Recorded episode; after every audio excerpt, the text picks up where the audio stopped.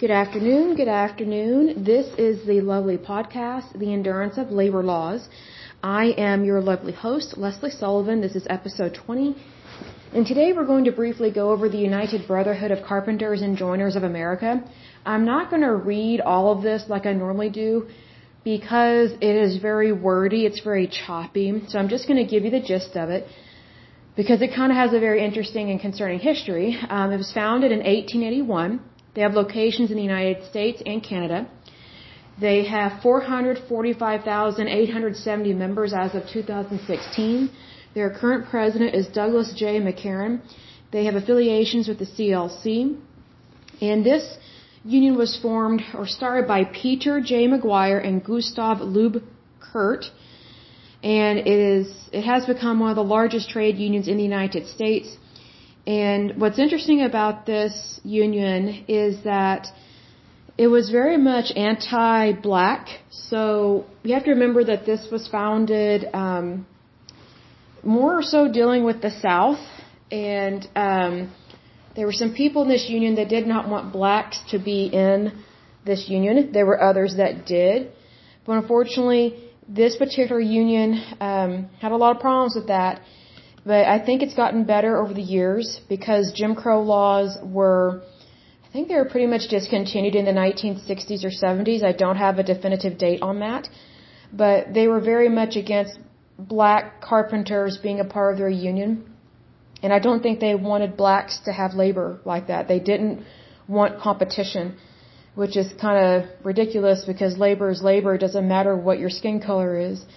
Um, however, this union, it did have um, a African American carpenter who was a vice president for some years, and he was from Charleston, South Carolina. And however, even though he served as vice president, there were still some people that did not want blacks in the union, and they segregated those locals based on that, and that caused a lot of problems. I can I completely understand why it would cause problems, um, because it's not right to think that way or to treat people that way. And also, the union faced fierce pressures from outside the union, um, from the KKK, which is also known as the Ku Klux Klan. They um, did not want this union to have blacks in it, which is dumb because you know African Americans they need labor as well, and they should be able to join a union without hindrance. Doesn't matter what the reason supposedly is. Skin color is not a valid reason to kick somebody out or to prevent them from joining. Now, this particular union had a lot of problems, and I hope that it doesn't have these problems anymore, but from the history that I read, um, it took a big dip during the Great Depression because during the Great Depression there were lots of job losses, especially in the construction industry. So I'm not surprised by that, but what is not good about this union is that they have a lot of challenges with union and non-union contractors. And so what this union tried to do is it tried to make it so that if you were a non-union contractor, they did not like you and they did not want you, uh, how do I word this? They didn't want you having work because they viewed that if you were doing that kind of labor as a carpenter, that you were in fact stealing their contracts and stealing their labor, even though you are not. And this union also got in trouble for jurisdictional takeovers, I would say. They were trying to take over different unions' members because they didn't want competition. So that's one thing that concerns me with this union is that they are very much anti-freedom. They are anti-free market. They're anti-capitalism. They think that they should run everything if it deals with wood.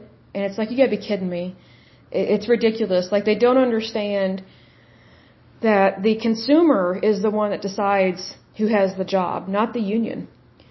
And so this really concerned me and you know there were many people that left their union and they disaffiliated because they didn't like how this union was operating. And what was not good about this union is they created these jurisdictions. So if you were in a union, if you were in this union, and you wanted to do a job that was outside your jurisdiction, let's say, you know, a, uh, a consumer approached you and said, hey, I would like you to have this contract, you know, can you please build me, you know, the frame of my house? Well, if it was outside of your jurisdiction and you're in this union, you could not accept that contract based on what your union laws and bylaws were saying. So you were restricted in your employment. Well, then that led to some hatred towards non-union members, which is stupid because labor is labor. It doesn't matter whether you are unionized or not unionized, work is work. So they had all these tips, and then this union tried to take over other unions as well, not just non not just non-contractors or non-union members, but they wanted to take over other unions so that way they could dictate who gets what job and who doesn't get what job. So they were manipulating the job market. It doesn't use the words job manipulation, but that's what it is. So this union uh, does not have a very good track record. Um, they were affiliated with AFL-CIO, and then they get disaffiliated, and then they get affiliated with, I think, the CIO.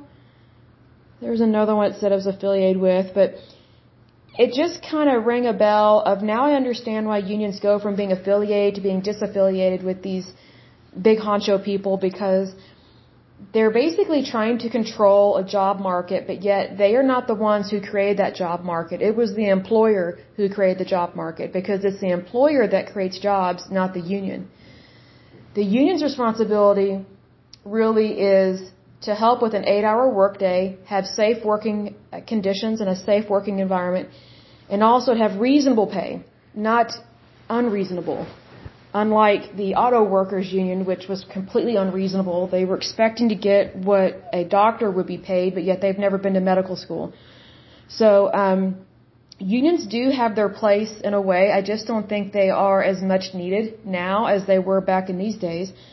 But what is concerning is that some of their members were socialist and or communist and or fascist, and one of the founders was a socialist, and I find that very. It was uh, Peter McGuire that was a socialist, and I'm not surprised this union has had problems because when you're founded by someone that's a socialist, they don't honor democracy, they don't believe in capitalism, but yet they love money. Socialists, communists, fascists, they love money just as anybody else although they just try and steal it. They find one way or another to move monies around. But yet, they think their labor is more important than everybody else's, even though it's not. So that's what concerns me here. And, and this union, it really tried to manipulate other unions, and they tried to say, well, if you're dealing with any kind of wood or lumber, or if you're dealing with anything to deal with construction, then you need to be under our union. And they tried to make it so that legally and federally that if you were a worker in that type of industry, that you had no choice but to go to this union, even if you didn't want to be a part of it. They were trying to make it so that you were forced to be in it. And that you had to go through them, otherwise you could not have that kind of work, which is very controlling and manipulating, and I don't agree with it at all. I find it very disturbing that this union thought it could behave that way. And so I'm kind of surprised that they're even still a union. And if you hear me rustling around, I have a cramp in my left foot. I exercised for a little over an hour last night.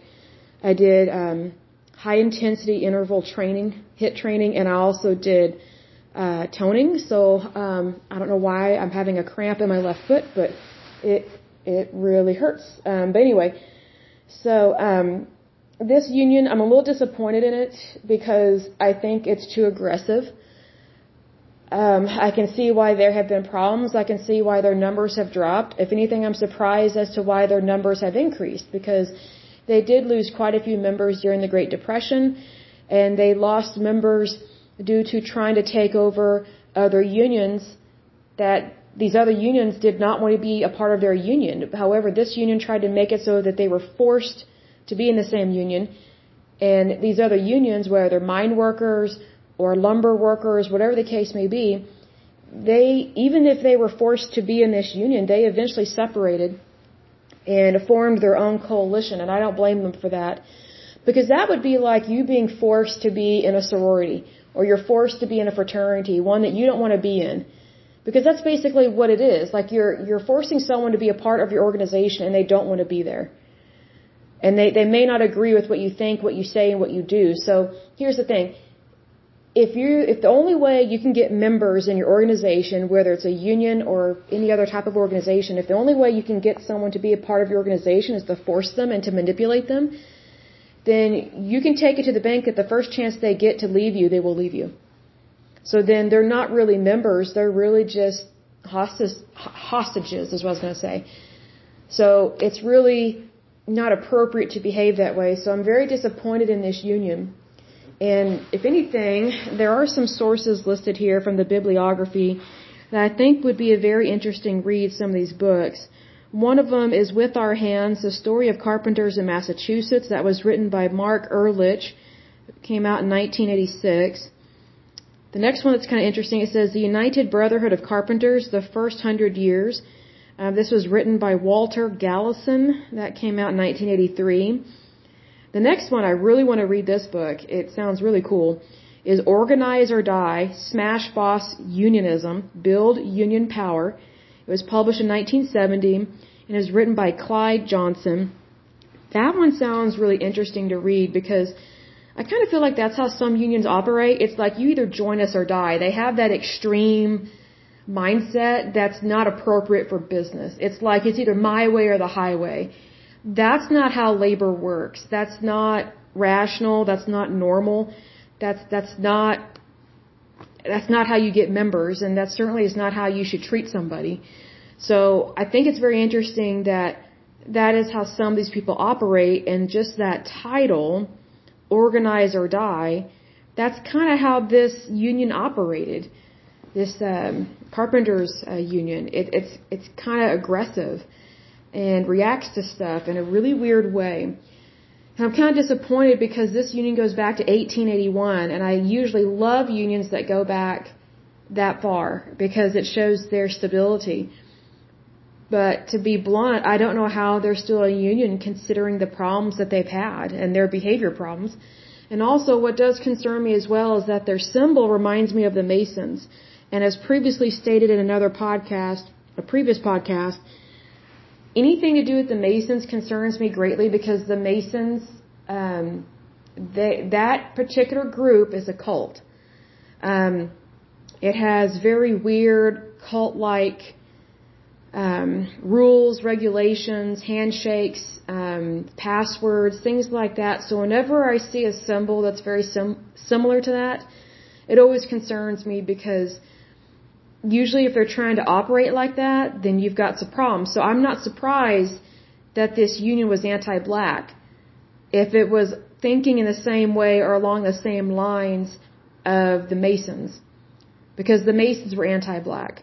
They were also anti-women as well, but, you know, it, you have to be careful what you're founded on, I guess is what I'm trying to say, because if you affiliate yourself – with an organization that's anti this, anti that, and it's stuff that's that you shouldn't even really be anti against it, then you're taking a huge risk of founding your organization on very much incorrect and kind of uh, dishonorable traditions. And that's uh, kind of how the Masons operate. And so that that concerns me quite a bit. And I'll, I'll give a little story here, something that happened to me in regards to the Masons. There was one job I had where um, I, w- I was working in an office, and there was this uh, guy, well, o- older gentleman, that him and his family moved to Oklahoma. They moved from another state, and he was kind of different. He was kind of intense. He was a, a veteran. He had previously worked in the Marines. I was like, he should not be working in an office environment. He he doesn't have the the mentality to do that. He's very intense, and so whenever there was a meeting with him in it, it was always weird, and no one really liked working with him. It was sad because he was actually really good at his job. It was just his temperament, his temperament, and his personality that were the problem. And so, but anyway, I got to know him a little bit, and he was really knowledgeable. He could he could actually be really funny, but he could just be really abrasive really quick. And it's like, you know, you can take someone out of the Marines, but you can't take the Marine out of the soldier. That that's just how it is. They go hand in hand for long periods of time. But anyway, this guy, him and his family um, were Catholic. However, he was not allowed to take communion because he was in the Masons, and I did not know this. First of all, I didn't know a Catholic would ever be a Mason. I think that's very weird. And secondly, I didn't know the Catholic Church. If you are an active member in the Masons Lodge, you are forbidden from taking communion because the Masons is seen as a cult by the Catholic Church. And I did not know that, so he taught me something new about the Catholic Church I had no clue about. And he was really irritated about it. I was like, well, why are you part of a cult? I was like, and I didn't tell him all my, you know, backstory of dealing with the Masons in the past or anything, but I was like, why are you a part of something that the church is against, you know, the Masons that have a lot of problems within the organization? He just said, well, we do a lot of charity work. You know, we're the Shriners. I, I was like, yeah, I know that, but that doesn't excuse what kind of organization they are. If you have multiple people telling you that you're involved in a cult, why aren't you leaving that cult? Like, if you, I can't remember if you had a daughter or not, but I said, let's say, for example, your daughter is 18, 19 years old, and she's dating a guy that's in a cult. Would you be okay if she married him? And he said, no. I was like, then why are you still in a cult? Because technically, your wife is married to someone that is actively participating in a cult, and that person is you. That's a problem. He didn't like me saying that. I could care less, but it's the truth. And he was just angry that he couldn't take communion in the Catholic Church. I was like, then leave the cult. You know, the Catholic Church, I mean, I don't agree with everything the Catholic Church says and does, but there are things that it is correct in. Because I think any church, any Christian denomination would tell you, hey, you should not be a part of a cult. It doesn't matter if they're raising money for cancer research or kids or a hospital. Like, that doesn't excuse what they do. That doesn't make it okay how their organization operates and things like that. And um, needless to say, our conversations were a little different going forward, but I mean, he, he's just one of these bullheaded ex Marine veterans that is just, you know, he treats everything like he's still in the military. I'm like, that is such a problem.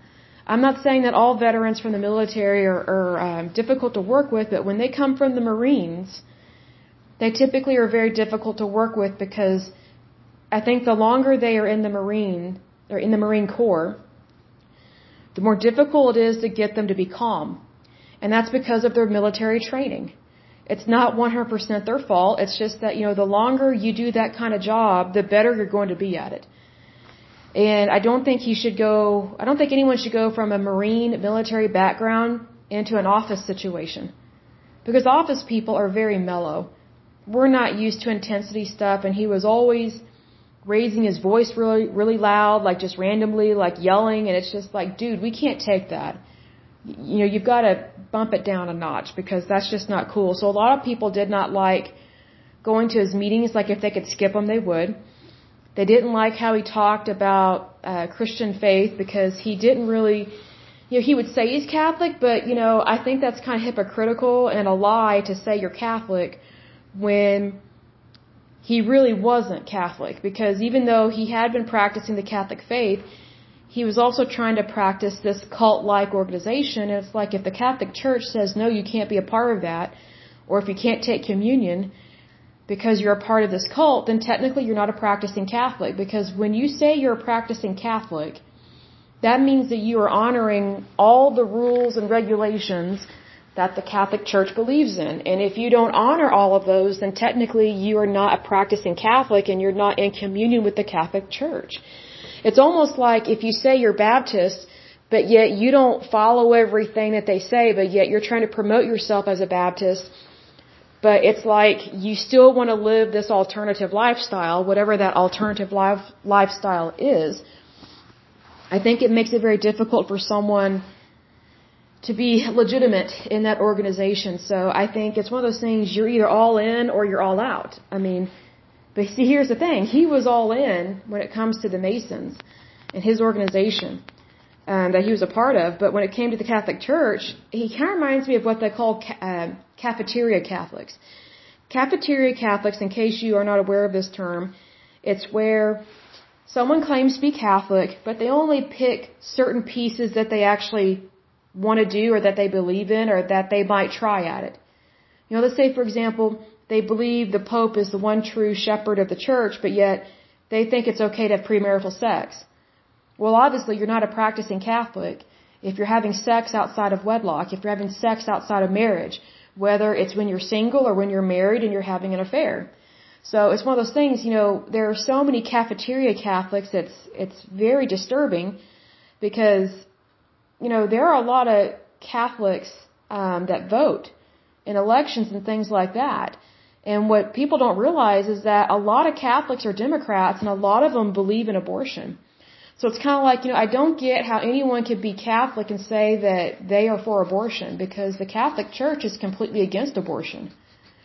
So if, you know, that, that's another cafeteria Catholic, and I know that's off topic, but it, it's the same thing with this guy. Like he was basically a cafeteria Catholic. There were certain things that he wanted to do, but it's kind of a selfish lifestyle if you're, if you have, how I word this? If you have a foot in two countries, if you know what I mean. Like, you say you're Catholic over here, but yet you're Mason over here. But really, he was more Mason than he was Catholic. And that was really what um, really turned off a lot of people was that he was just kind of like, well, this is, you know, the men's club. You know, we have uh, pancake cookouts. We donate blood. I was like, yeah, but you're still part of a cult. That's why people don't want to be around you. They don't want to hear about all this so-called good stuff that you do because when you're a part of a bad organization or an organization that kind of has some problems, then it doesn't matter how many good works you do, it doesn't excuse the other stuff. Especially, you know, when they're anti-black, anti-women, anti-this, anti-that. I mean, you kind of have to, you have to look at everything. You can't just cherry pick, and that's kind of what was going on there. But anyway, um, I, I digress on that. But um, that is basically it with this union um, that I found on it. It's kind of short and sweet with this lovely podcast. But I didn't want to read through the entire article because it was so it was so choppy, and um, parts of it were not written very well. And it's like, you know, if I would want to hear or read this, I'm not going to do that to my readers or my, my listeners. I'm not going to do that to someone. So if it doesn't meet um, the Leslie test, as I call it. If it's something I wouldn't do or want, I'm not going to push that onto somebody else. Um, but I will say this: it's very interesting to learn about all these different unions, and also when you when you look at their emblem. I want to I want to mention this as well. You know, a lot of times when organizations are founded, they want to come out with a symbol or an emblem, and I agree with that. They should because it helps bring about unity. But what I find very interesting is what they put in their emblem and their symbols. Like, what are they saying that they represent? Because that means a lot and it really tells you a lot about the organization. So if an organization is reminding you of something else and it's not good, then you might want to look into that and, and go, okay, are they really saying that they're this way but they're not? You know, what is their true intention? Because this particular union, I don't think it was founded in, on the, in the best of intentions. Because I think when you have a socialist involved, you're going to have problems, big time. And if anything slightly resembles the Masons, especially back from that time frame, you are going to have problems. And I think they realized that um, because especially in the South, they were not a fan of African Americans, even though the South lost the Civil War. They still had Jim Crow laws almost for a hundred years after the Civil War. So, and they still were fighting that for some time. But anyway, um, that is it for today's um, podcast. If you have any questions or comments, feel free to send me a message either directly from my podcast website or you can email me directly at yourlaborlaws at gmail.com. And again, that's yourlaborlaws at gmail.com. So until next time, I pray that you're happy, healthy, and whole and that you have a wonderful day and a wonderful week. Thank you so much. Bye bye.